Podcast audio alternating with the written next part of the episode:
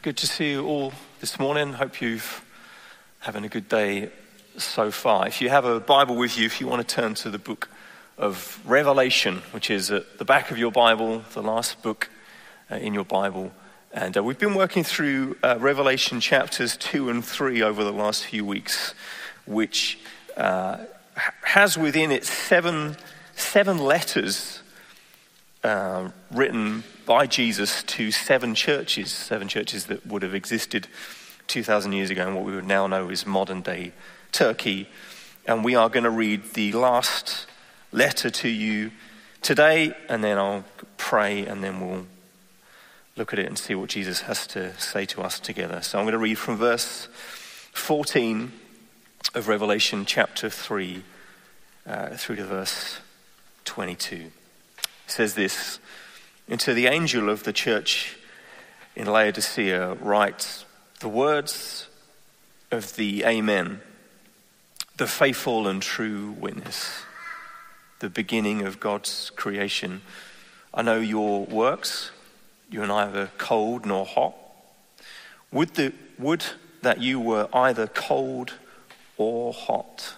So because you are lukewarm and neither hot nor cold, I will spit you out of my mouth. For you say, I am rich, I have prospered, and I need nothing, not realizing that you are wretched, pitiable, poor, blind, and naked. I counsel you to buy from me gold refined by fire, so that you may be rich, and white, white garments, so that you may clothe yourself, and the shame of your nakedness may not be seen. And salve to anoint your eyes so that you may see. Those whom I love, I reprove and discipline. So be zealous and repent. Behold, I stand at the door and knock. If anyone hears my voice and opens the door, I will come into him and eat with him, and he with me. The one who conquers, I'll grant him to sit with me on my throne, as I also conquered and sat down with my Father on his throne. He who has an ear, let him hear what the Spirit says to the churches." Let me pray. Jesus, we want to hear your words to us today, even words that uh, appear harsh, strong, or emotive. We want to hear your voice speak to us. We want to, uh, beyond anything that's going on around us, anything that's going on in our lives, anything that's happening in our in our hearts, even this morning, above and beyond any of that, we want to hear your voice as the most powerful voice into our life, because it's a voice that brings healing and wholeness and hope, that brings your joy and your love, and we we desperately want to experience that today. So we just ask, Holy Spirit, right now, that you would just come to us, just as Jess was already leading us, that you would just quieten our hearts, just to come and hear what you have to say to us, that you would speak to us and do us good today, we pray. In Jesus' name, amen.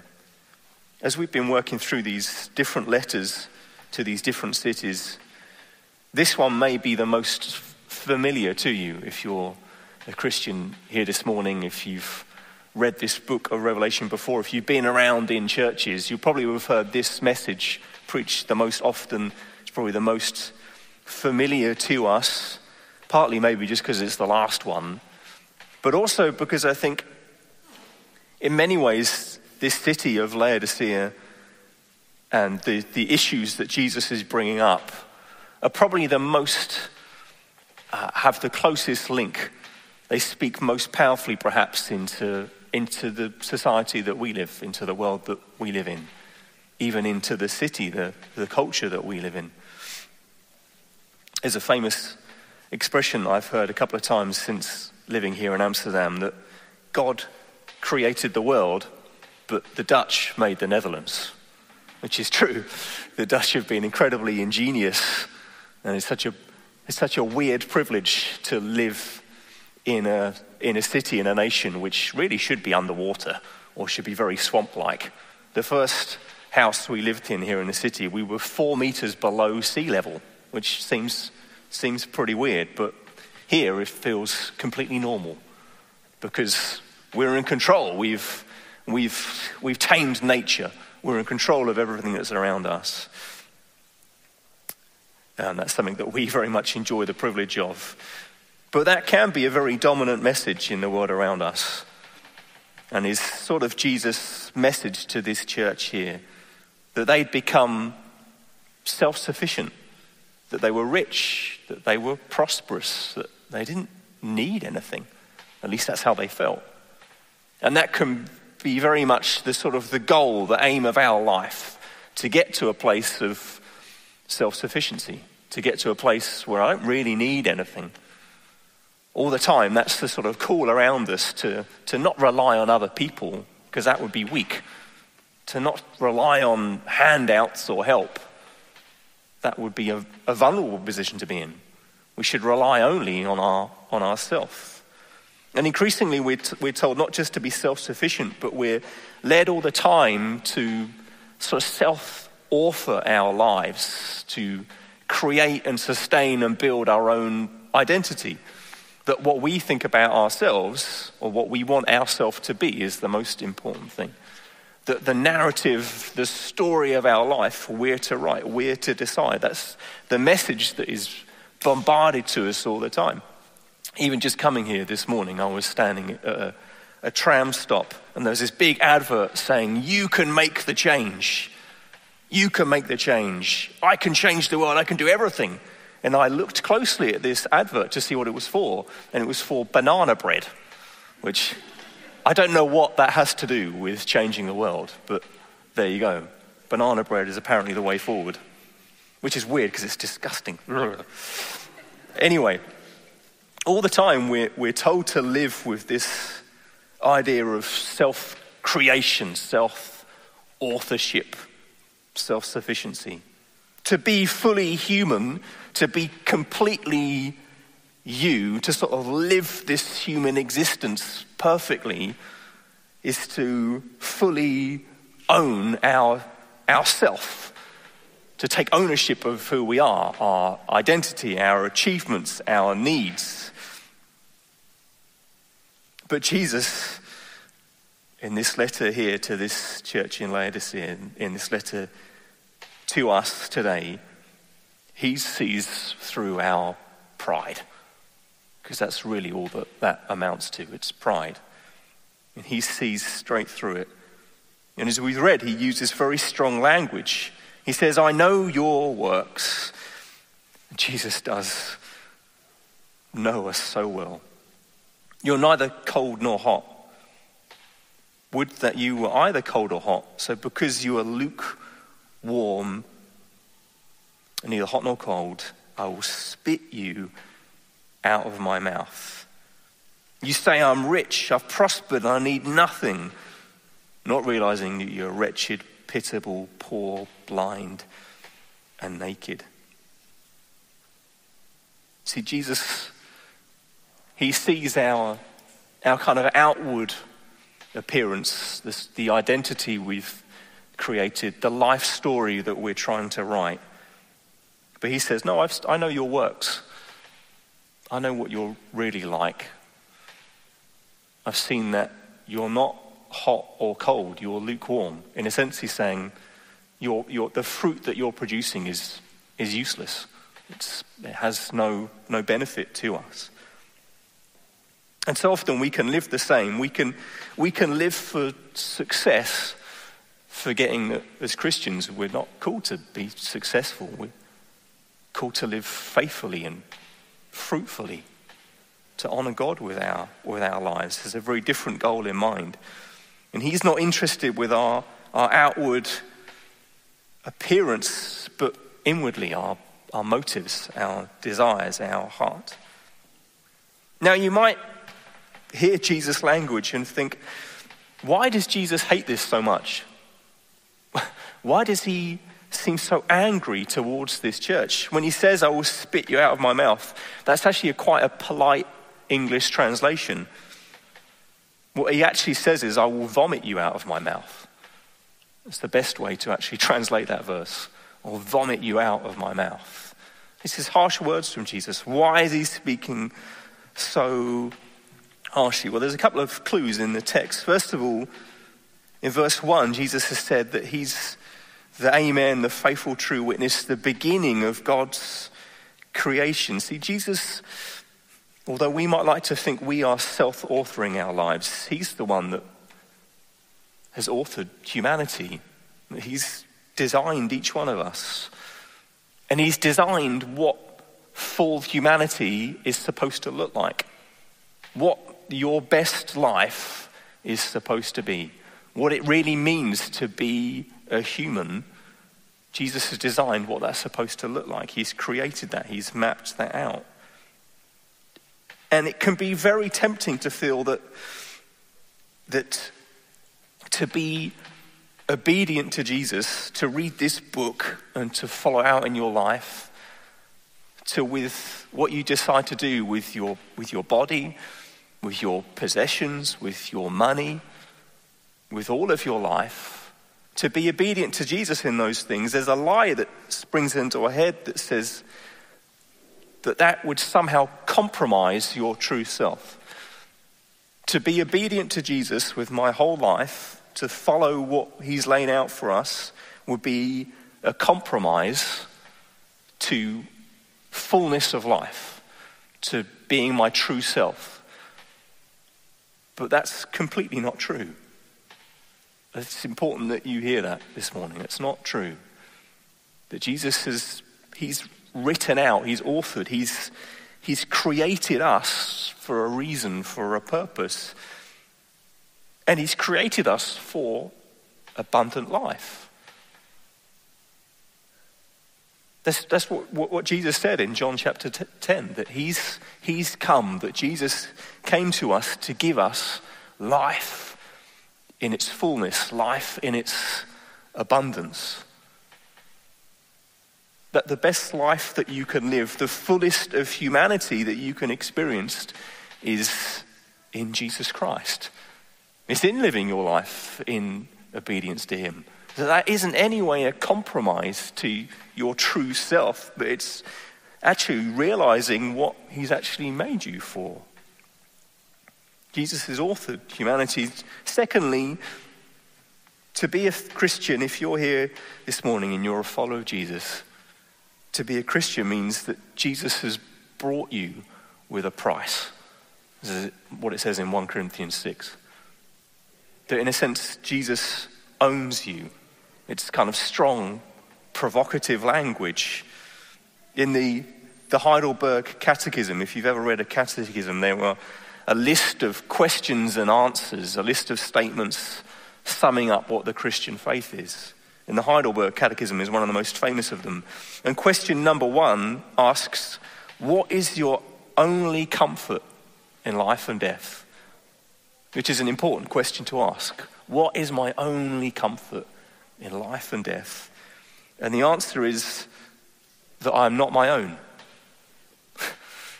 Which is completely counter to what the world says. The world says to us that our, our only comfort in life and death is that we are our own, that we get to decide, that we get to determine our future. We get to plan, to map out what our life can be. We get to dream and live out our identity. Which Jesus says to us, no, your, your only comfort is that you're not your own. That you weren't created for some kind of self governance, from some kind of self-creation, that there's a creator that's made you for him. That's your life purpose. That's what he's created you for, for him. And that's not supposed to be a restrictive thing to limit you and lock you down. That's supposed to be a liberating, releasing thing. That Jesus has made you to know fullness in him. And that he's brought us with a price. And anything less than that is actually something less than true humanity. So what I want to spend the rest of our time this morning looking at is from this passage and just seeing what, what does it really mean to know this full humanity?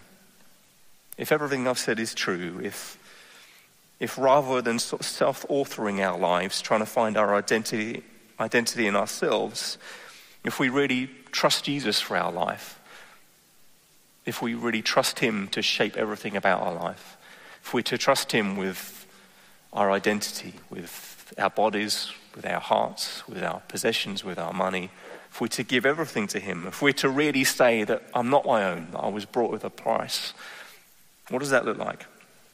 What does it look like to have full humanity in Jesus? Well, firstly, we get to enjoy his priceless grace. Number one, you get to enjoy his priceless grace. See, Jesus comes to them in verse eighteen, and although he said to them that they, you know, they think they're rich, they're prospered, they need nothing, but actually they're wretched, pitiable, poor, blind, and naked. He says to them, I counsel you to buy from me.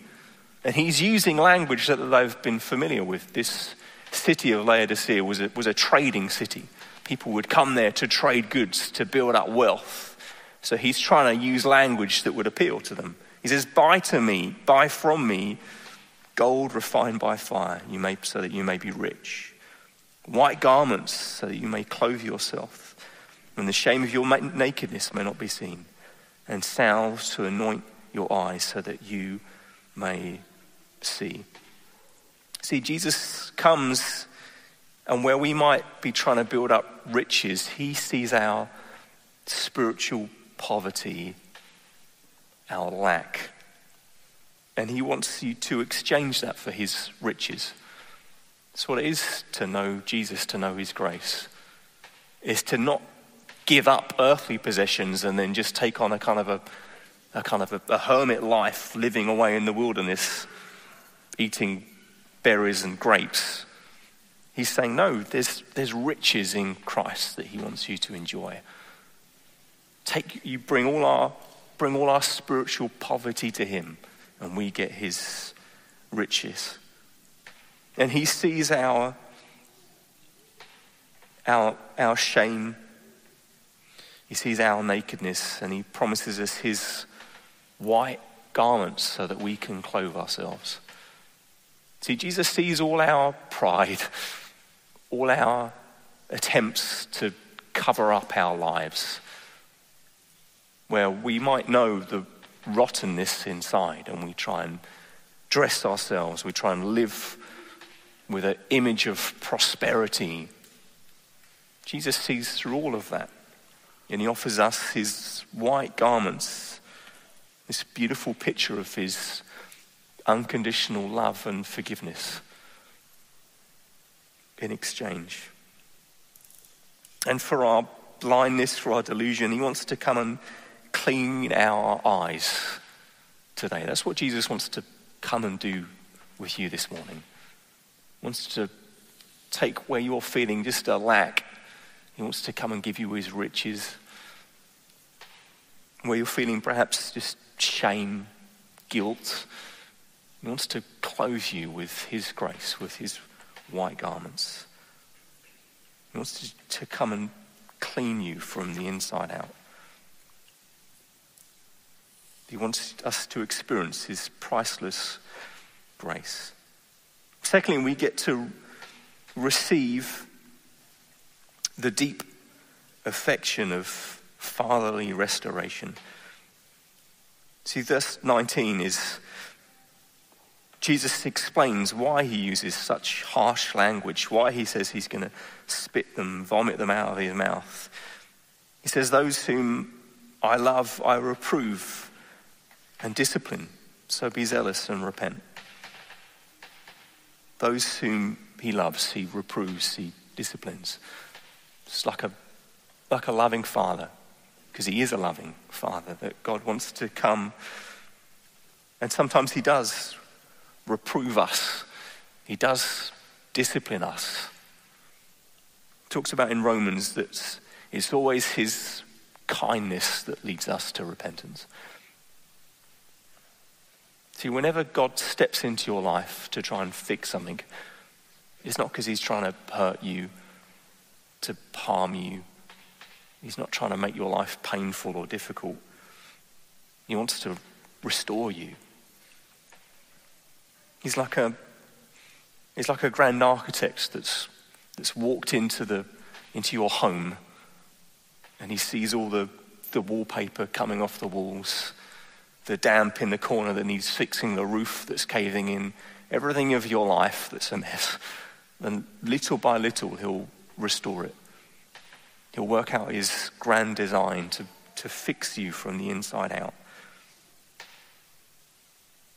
And if if you're aware even this morning of, maybe you're feeling the force of Jesus' words, you're aware of the spiritual poverty in your life, you're aware of shame in your life, you're aware of just lukewarmness, where you've not really been living with any motivation to serve Jesus in any way.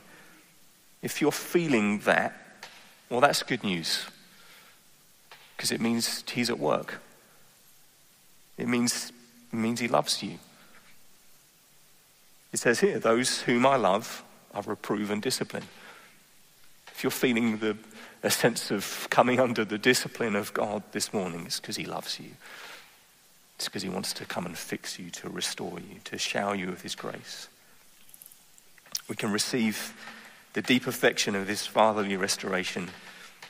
And thirdly, we can know his remarkable patience. It says at the start of verse twenty, behold, I stand at the door and knock. I love how, how Jesus explains himself there. I stand at the door and, and knock. There's a, a passage in uh, in Song, Song of Solomon's, which Song of Solomon, which will explain this very well. Song of Solomon is a peculiar but beautiful little book in the Bible. And in, in chapter five, it says this. It's a story about how the bride searches for her beloved. It's a story about how Jesus loves his church, effectively. It says this in verse two. I slept, but my heart was awake. A sound, my beloved is knocking. Open to me, my sister, my love, my dove, my perfect one, for my head is white with dew, my locks with the drops of the night. And it's this picture that this kind of poem is painting of, of God standing at the door, knocking.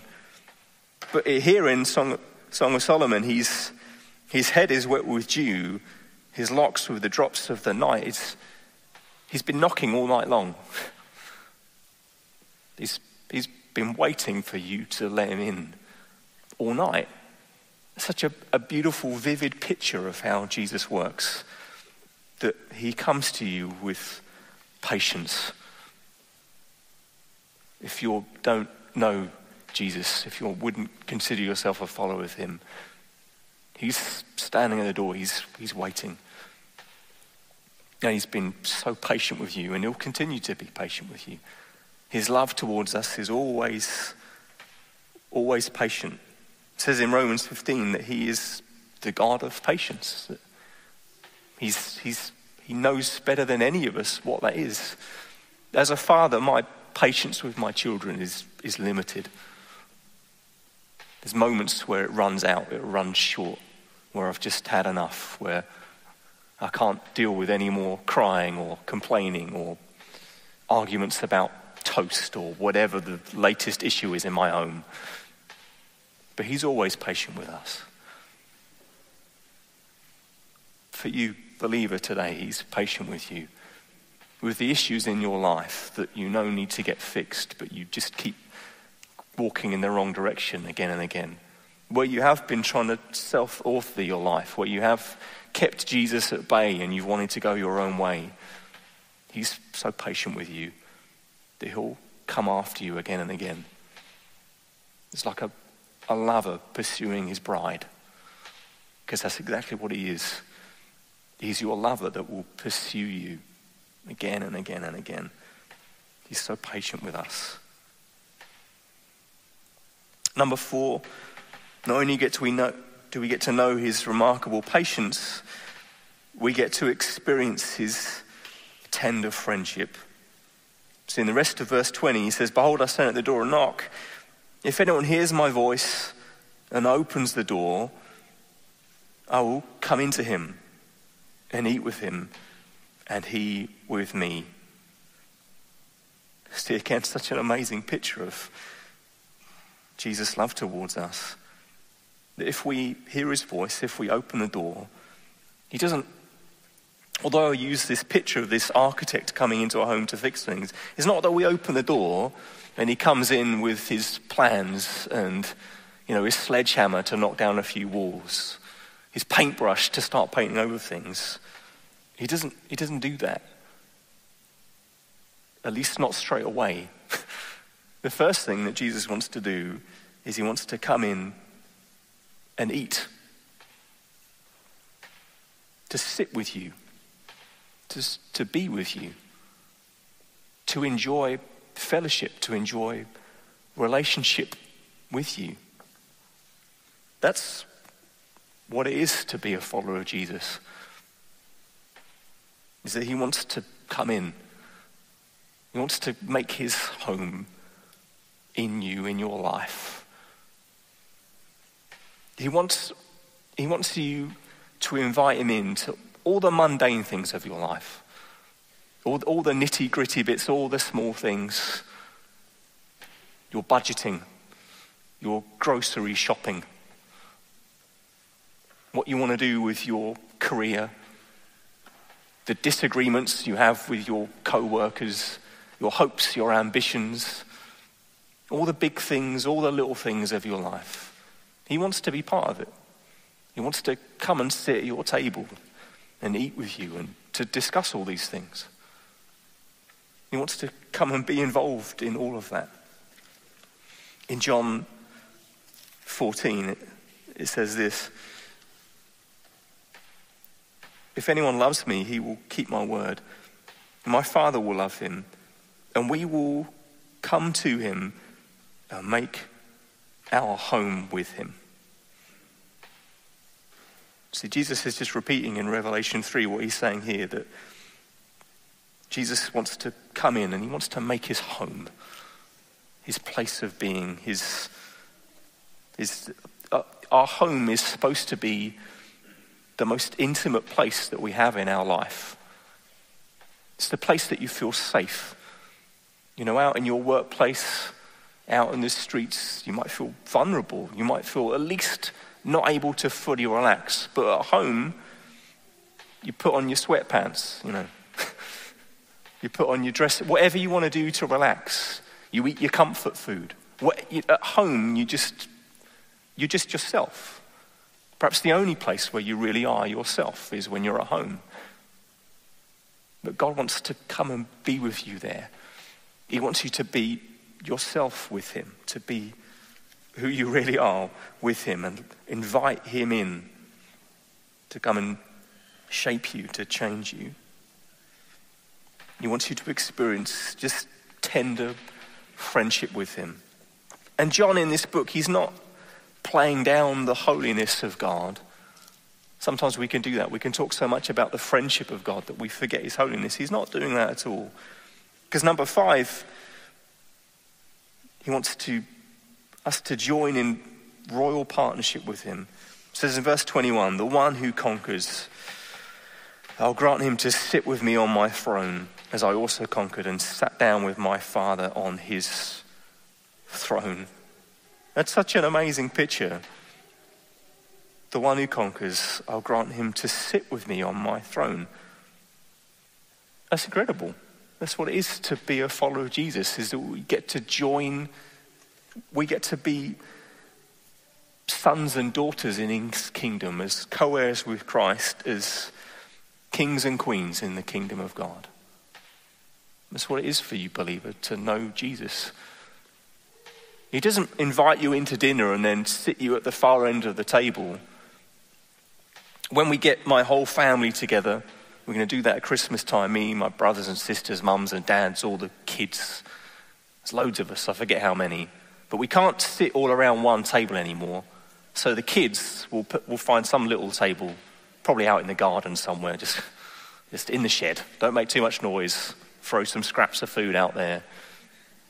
It's not like that with Jesus. You don't come, he doesn't shush you to the end of the table. He doesn't put you in one of the sort of outer rooms. He wants you to come and sit on his throne with him, to join in this royal relationship with him.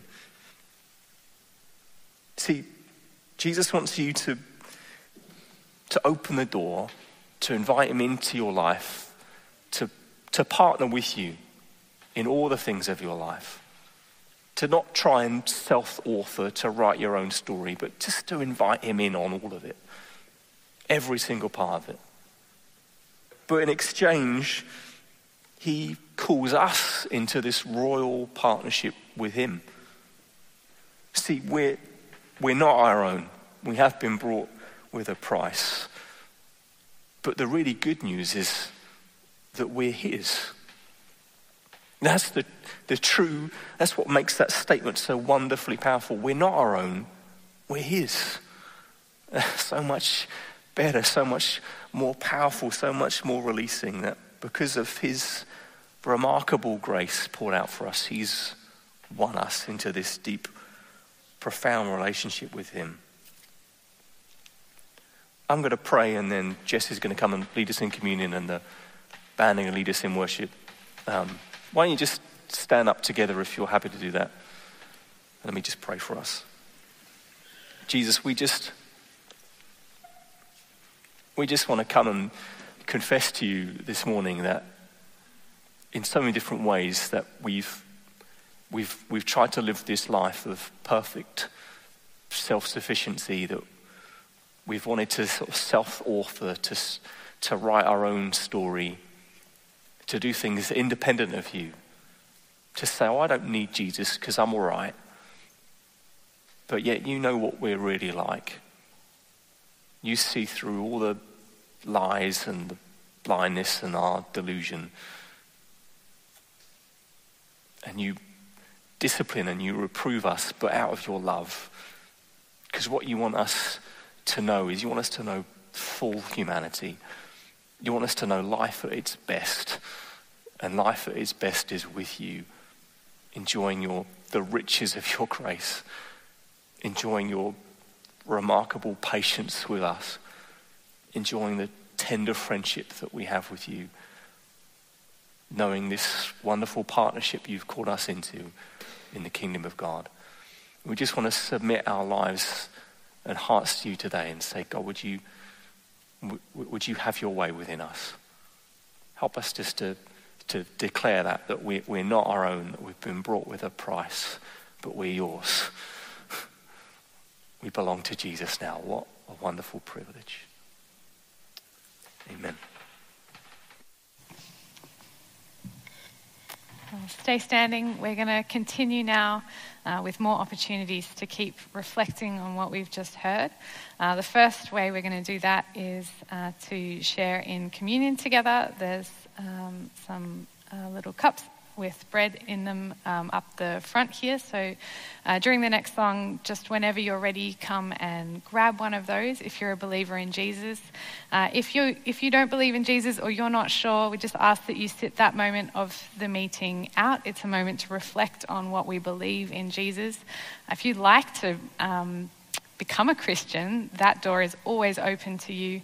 Um, please come and chat to Matt, who just spoke to us, or Dan up the back, or anyone you've seen um, up here. We'd love to pray with you and talk to you about that. So it's not an exclusive club, uh, but communion is a moment to uh, reflect on the reality of what Jesus has done for us. Uh, to help us do that, I just thought I would remind us of those verses Matt just preached uh, in the middle, of what Jesus has offered to us. And it's part of what we celebrate in his in his death. Um, and this is obviously symbolic, but um, yeah, Matt unpacked it for us so beautifully. So he offers us gold refined by fire that we might be rich. He offers us white garments to cover our shame. and he offers us salve to anoint our eyes so that we might see. Uh, Jesus made all of that possible for us uh, when he died on the cross, and that's what this symbolic meal reminds us of, that his blood was shed for us, his body was broken for us, that we might just be able to receive and have friendship with him and have peace with God. So that's what we're celebrating. Uh, you can take it in your own time as we worship together. Uh, you don't need to wait for a special moment. Uh, feel free to pray with uh, the person next to you uh, or spend a moment on your own. And the band's going to lead us in worship, so that's another opportunity to just keep reflecting. So I invite you to do both those things.